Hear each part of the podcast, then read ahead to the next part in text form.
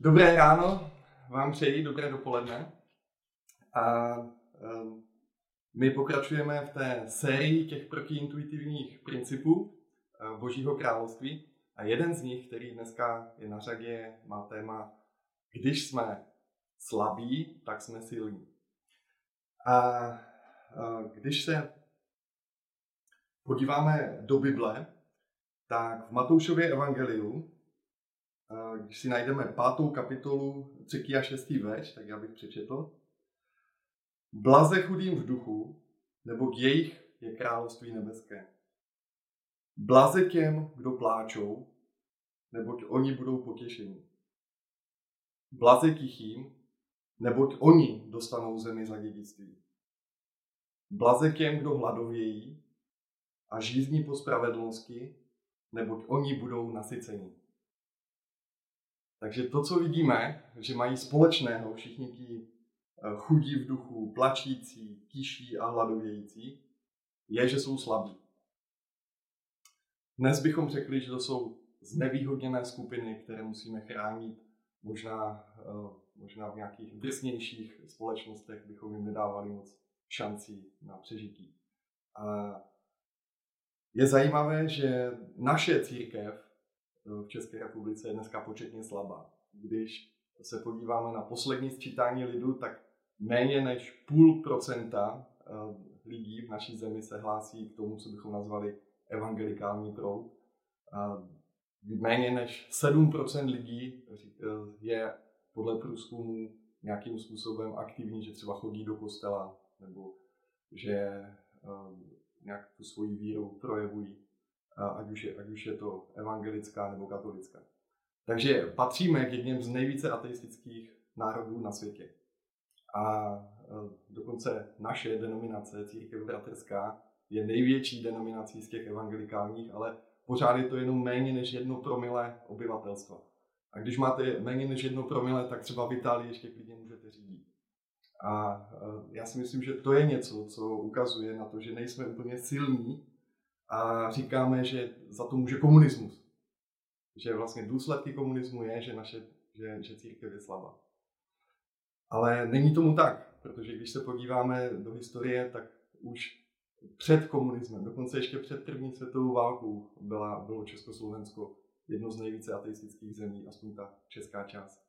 A ten důsledek je, že se říká, že to je důsledek toho habsburského útlaku spojeného po Bílé hoře, v té pobělohorské době.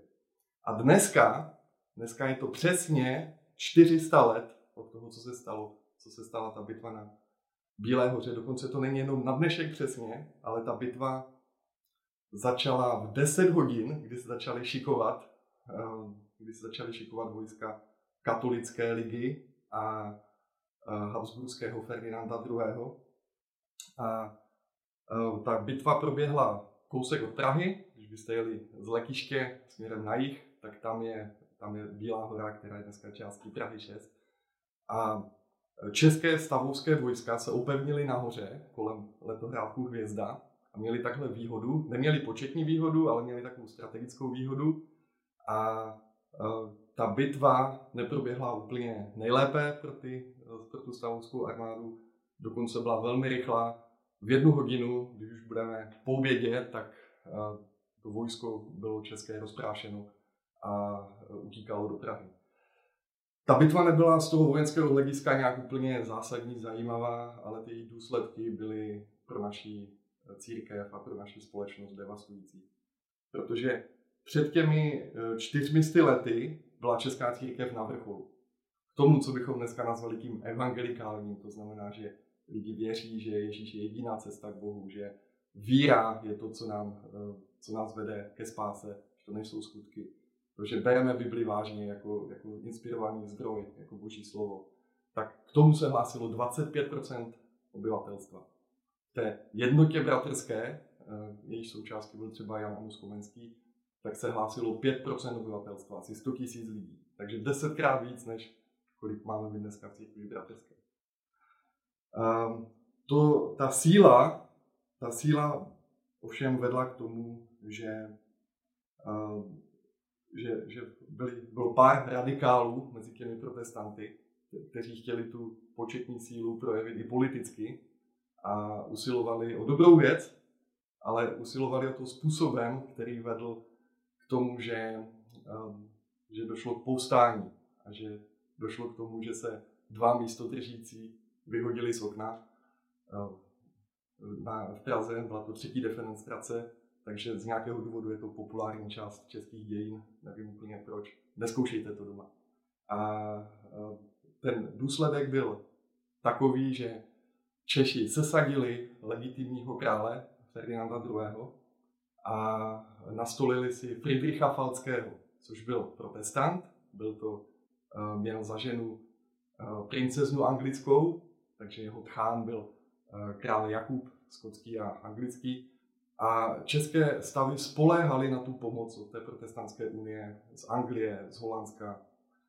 Nicméně, i když na začátku se snažili tu politickou sílu prosadit i tím, že vojensky napadli Rakousko, tak ten útok byl odražen. A o 2 roky později to vedlo k tomu, co si teď připomínáme zrovna dnes, 400leté výročí. Takže bitva na Bílé hoře. Takže když si to vezmeme tehdy, tak oni nebyli moc kýší. Oni způsobili hrozně moc povyku a ten důsledek, i když bojovali za správnou věc, tak ten způsob, jakým bojovali, tak nepřinesl dobré věci. A někdy to tak je, že si myslíme, že když jsme silní, tak to vede možná k nějaké takové píše. Takže když jsme silní, tak tam jako kdyby není prostor pro to, aby Pán Bůh ukázal svoji moc, protože to ukazuje na nás. A nemusíme chodit k příkladům úplně daleko, můžeme se podívat jenom 2 měsíce zpět, kdy náš pan premiér Babiš tak byl na jedné konferenci v Bledu ve Slovinsku a tam můžeme si ukázat teď záznam z toho krátký, kde řekl toto prohlášení. Můžu teď teda pustit video.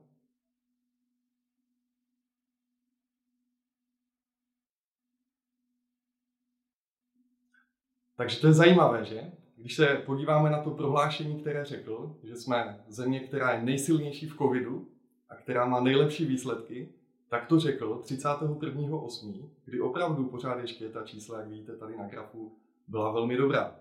Ale hned pár dní potom to začalo exponenciální růst. Vidíte, že už o týden později to bylo 2,5 tisíce lidí denní přírůstky a dneska, když se podíváte do zpráv, tak vidíte, že to je kolem 15 tisíc denně. A najednou z té země, která byla nejlepší, tak po tomhletom, řekl bych trošku pyšném prohlášení, tak najednou jsme se stali nejhoršími. Jako kdyby opravdu ta pýcha předcházela pád a jako kdyby, když si myslíme, že jsme silní, tak jsme slabí. Můžeme se podívat i do Bible, když se podíváme na krále Davida, tak jeho život je popsán v mnoha knihách. A on sám je autorem některých knih, hlavně řady žalmů. A ty nejlepší žalmy, které napsal, bylo, když byl slabý. Když byl pronásledovaný králem Saulem. Jeho vztah s Pánem Bohem byl tak silný a byl tak čirý, že já, když čtu ty žalmy, tak úplně mám husí kůži, i když už je to 3000 let později. A to, co se stalo, když on získal tu korunu, usadil se v paláci, tak přestal chodit do bitev, protože sami jeho služebníci ho to žádali, aby neriskoval svůj život a celé království tím, že by mohl padnout v boji. Tak on seděl v paláci, nudil se a ta jeho síla se projevila v tom, že padnul. Že viděl Batšebu, jak se koupe, tak to byla žena jeho nejlepšího bojovníka. Tak ona by pak zahladil ten hřích, tak se rozhodl zabít toho Uriáše. A z té síly najednou vznikl pád. Já sám mám takovouhle zkušenost, kdy asi před 13 lety tak jsem dostal důvěru, abych se stal vedoucím v KAMU. A já jsem na to nebyl úplně připraven, ale to jsem nevěděl. Já jsem si myslel, že jsem připraven, protože mám zkušenost s T-Mobile, měl jsem už nějaké školení, jak řídit organizace i neziskové. A vymyslel jsem systém, jak se mají lidi setkávat, jak mají dělat zápisy z porad, jak má být organizační struktura. A měl jsem pocit, že to je to, že teď jsem silný v tom, co můžu přinášet, ale to ovoce nebylo dobré. Já jsem si neuvědomil, že to není o managementu, že to je o vedení. A to vedení je o tom, jak pozbudit lidi tak, aby byli na tom místě, kde mají být, kde to odpovídá jejich obdarování, jak uvolnit ten potenciál, který mají pro Boží království. A že to není jenom o to vymyslet nějakou strukturu a nějaký systém a pak myslet si, že to samo o sobě zajistí úspěch. Takže celé to padlo. Já jsem musel odstoupit, bylo to pro mě těžké a dalších 10 let vlastně trvalo, než Pán připravoval moje srdce a připravoval můj charakter a mé dovednosti k tomu, abych mohl sloužit ne z vlastní síly, se jsem si myslel, že jsem silný, ale z jeho síly, z toho, co on považuje za sílu. A většinou zjišťujeme, že ta jeho síla je naše slabost. A že Pán působí skrze to, co, aby to bylo jasné, že on dává svého ducha do hliněných nádob. Když se podíváme do Bible, tak co tomu říká Nový zákon? Apoštol Pavel v 2. listu Korinským, jak četla Claire, tak napsal toto. Stačí, když máš mou milost. Vždyť v slabosti se projeví má síla. A tak se budu raději chlubit slabostmi, aby na mě spočinula moc Kristova. Proto rád přijímám slabost, urážky, útrapy, pronásledování a úzkosti pro Krista. Vždyť právě když jsem sláb, jsem silný. Tak to říká apoštol Pavel a nevím, jestli to je vaše zkušenost. Jestli i vy máte takovou zkušenost ve svých životech. Možná mě napadlo, že nejlépe, jak to přiblížit, je pro ty z vás, kdo znají film Matrix. V posledním dílu filmu Matrix, kde je souboj mezi dobrem a zlem, mezi Neem, který je takový symbol mesiáše, toho, který má zachránit lidi z toho virtuálního světa Matrixu. A v tom virtuálním světě se odehrává ta bitva, kde agent Smith už proměnil všechny lidi. On měl takovou schopnost, že když do někoho vložil duchu, tak se proměnil v agenta Smitha. Takže celé lidstvo už bylo, všichni byli agent Smith, všichni byli proměněni do toho zla a do té temnoty. A teď ta temnota sváděla souboj se světlem, s tím Neem. A to, co se povedlo tomu agentu Smithovi, je, že on dal tu ruku do hrudí toho Nea. Ale to, co se stalo v té skutečné realitě, tam, kde ten Neo byl na těch různých drátkách připojený někde, tak tam je, že najednou z těch drátů začalo proudit světlo a on tím, že ten Neo jakoby zemřel, tak to světlo začalo pryskat z toho Nea i v tom Matrixu, ale on už nebyl Neo, on už byl proměněný do toho agenta Smithe. A najednou tím pádem explodoval tím světlem. A stejně tak tohleto je něco, co se pak stalo, že vlastně všichni ti ostatní agenti Smithové a i ten skutečný agent Smith explodovali. A mě to připomíná hodně, že Pán Ježíš, když byl na kříži, tak možná ďábel si na chvíli myslel, že zvítězil. Ale to není možné, aby tma pohltila světlo. Takže právě tak, když Ježíš visel na kříži, tak z něho on na sebe vzal všechny prokletí, všechny hříchy, všechno zlo a vyvedl nás z otroctví na svobodu. A to je tam moje naděje i pro nás, kdy já osobně věřím, že to je ta naděje i pro náš národ, protože na začátku tohoto roku jsem se modlil za verš pro tento rok. A Pán Bůh mi ukázal Skutky 7.6 a tam je napsáno: Bůh mu řekl, tvoji potomci se přestěhují do cizí země a budou tam bydlet. Udělají z nich otroky a po 400 let s nimi budou zle nakládat. 400 let byli Izraelci v otroctví. A já nevím, jestli je to symbolika toho, že dnes je to opravdu těch 400 let od toho, co jsme v tom pobělohorském nějakém duchovním otroctví, do kterého jsme se žel jako církev tak trochu sami dostali. Ale já věřím, že v té naší slabosti se může projevit Boží síla. A že věřím, že to je na každém z nás. A dovolte mi jenom pár takových symbolik, o kterých jsem přemýšlel v souvislosti s Bílou horou, co to duchovně znamená pro nás. Tam je několik zajímavostí v té bitvě.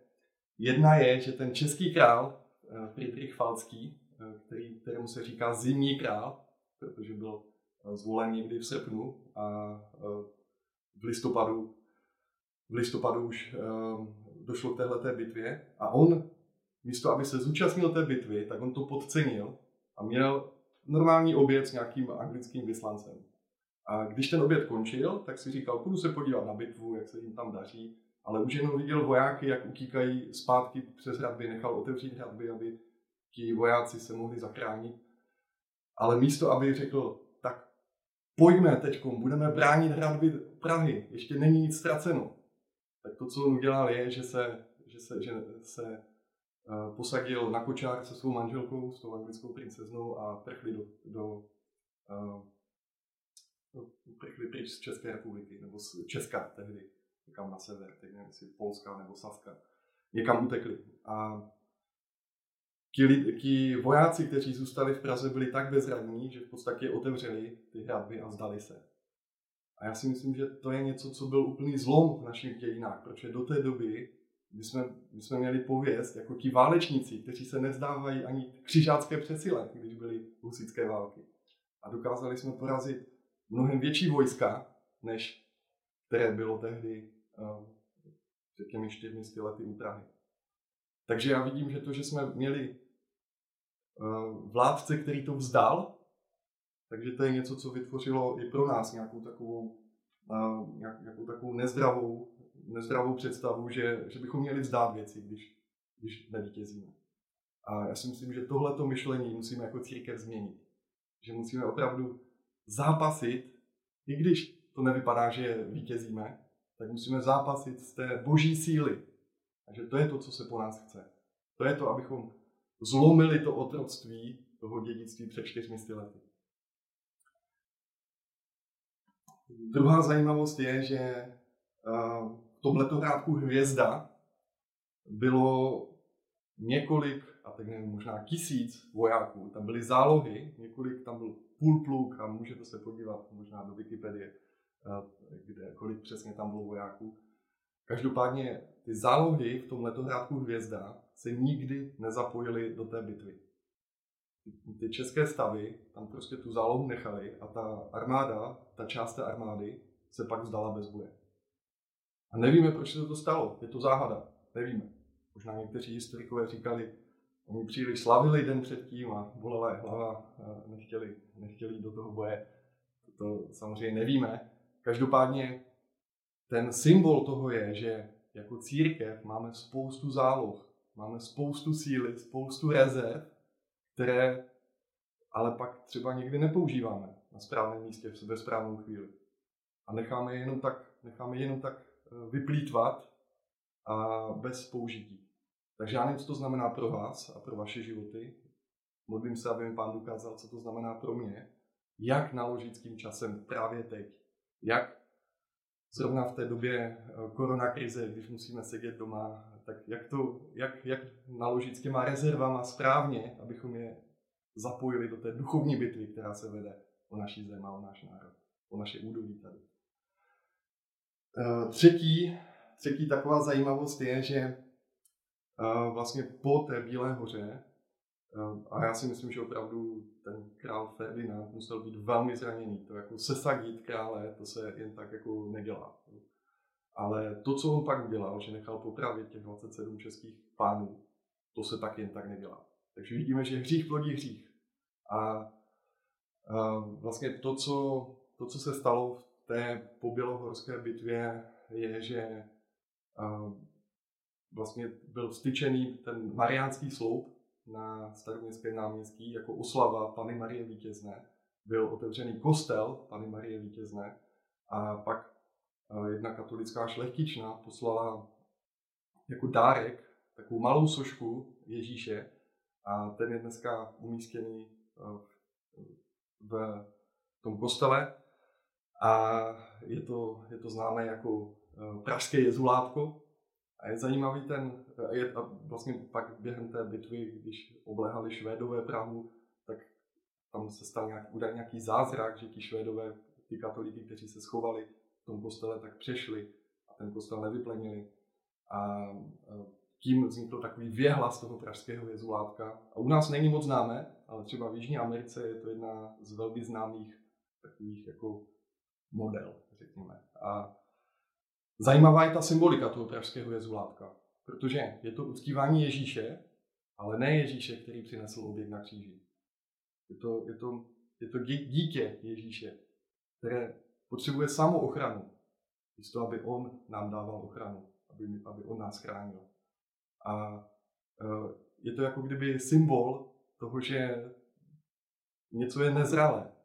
A my víme, že pokud něco je zralé a zdravé, tak se to v přírodě množí. A my bychom chtěli vidět rostoucí naší církev. A chtěli bychom vidět, že zakládáme nové sbory. Ale pokud nebudeme ochotni přinášet oběť, pokud nebudeme ochotni dorůst, tak to nebudeme vidět v takovém měřítku, jak bychom si asi přáli. Takže ta symbolika je i zajímavá tím, že ten kostel je hned vedle ministerstva školství. To je taky jedna zeď toho kostela, je spojena hned s budovou ministerstva školství a já věřím, že to je jenom takový symbol toho, jak se snaží ty duchovní síly působit na mladou generaci. Možná o tu se vede ten duchovní zápas nejvíce. Možná za tu se musíme ještě více modlit, aby dozrála, aby přinášela ovoce a byla ochotná i přinášet oběti. Takže to je pro mě, to jsou takové symboly a možná pojďme využít i ten symbol toho magického data 400 let od té události, která tak zásadně změnila české duchovní dějiny v naší zemi. Pojďme se modlit za to, aby v té naší slabosti se projevila boží síla, abychom byli připraveni přinášet oběti. A když se vrátím zpátky k těm slovům z Matoušova evangelia, kdy říká Ježíš: blaze chudým v duchu, neboť jejich je království nebeské. Blaze těm, kdo pláčou, neboť oni budou potěšení. Blaze tichým, neboť oni dostanou zemi za dědictví. Blaze těm, kdo hladoví a žízní po spravedlnosti, neboť oni budou nasyceni. Tak pojďme se postavit na to, že chceme mít podíl na božím království, že chceme být potěšení, chceme dostat zemi za dědictví a chceme být nasyceni. Ale nechceme spoléhat na lidské síly, abychom nedopadli jako best in covid, nejlepší v covidu. Nechceme být jako církev nejlepší, chceme být dobrými služebníky Pána Ježíše Krista. A buďme proto tiší, hladovějme a žízněme po spravedlnosti a potom budeme světlem a solí. Tady pro naše údolí, za které se modlíme, za Frýdlant, ale věřím, že i pro všechny ostatní, kdo nás sledují a kam nás Pán Bůh posílá. Takže ať vám Pán Bůh žehná a přeji vám k tomu dnešnímu nedělnímu obědu, abyste si vzpomněli v modlitbě na to, ať nás Pán Ježíš vyvede z toho otroctví do svobody v těch dalších letech. Amen.